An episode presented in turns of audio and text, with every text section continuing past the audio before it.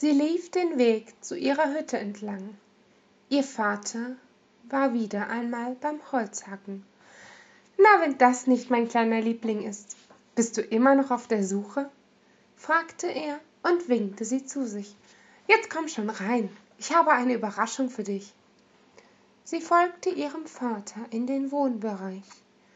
Dort saß auf einem der stühle ihre mutter deren haut mit verbrennungen übersät war.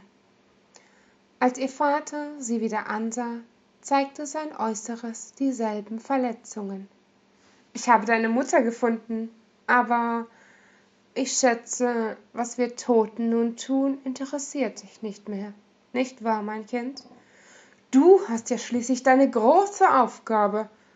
Dabei vergisst du etwas. Wir waren nur fromme bauern keine Familie, die Helden hervorbringt. Warum solltest ausgerechnet du etwas aufhalten können, was sich seit Jahrtausenden kontinuierlich wiederholt? Du bist doch nur ein mordendes, dummes Drecksbalg. Wie willst du überhaupt Leben retten?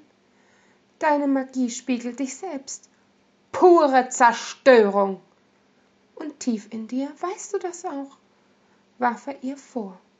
Doch dann wurde seine Stimme weicher, gar flehend. Sag mir, warum weigerst du dich aufzugeben? Dein Platz ist hier bei uns, im Reich der Toten. Wir vermissen dich doch so sehr. Lass dich einfach fallen, mein Kind. Der Raum ging wie gewohnt in Flammen auf. Da spürte Chico, wie sie jemand von hinten an der Schulter packte und an ihr rüttelte. Ihre Eltern verschwanden vor ihrem Blick. Stattdessen schwebte das Gesicht einer Frau über ihr.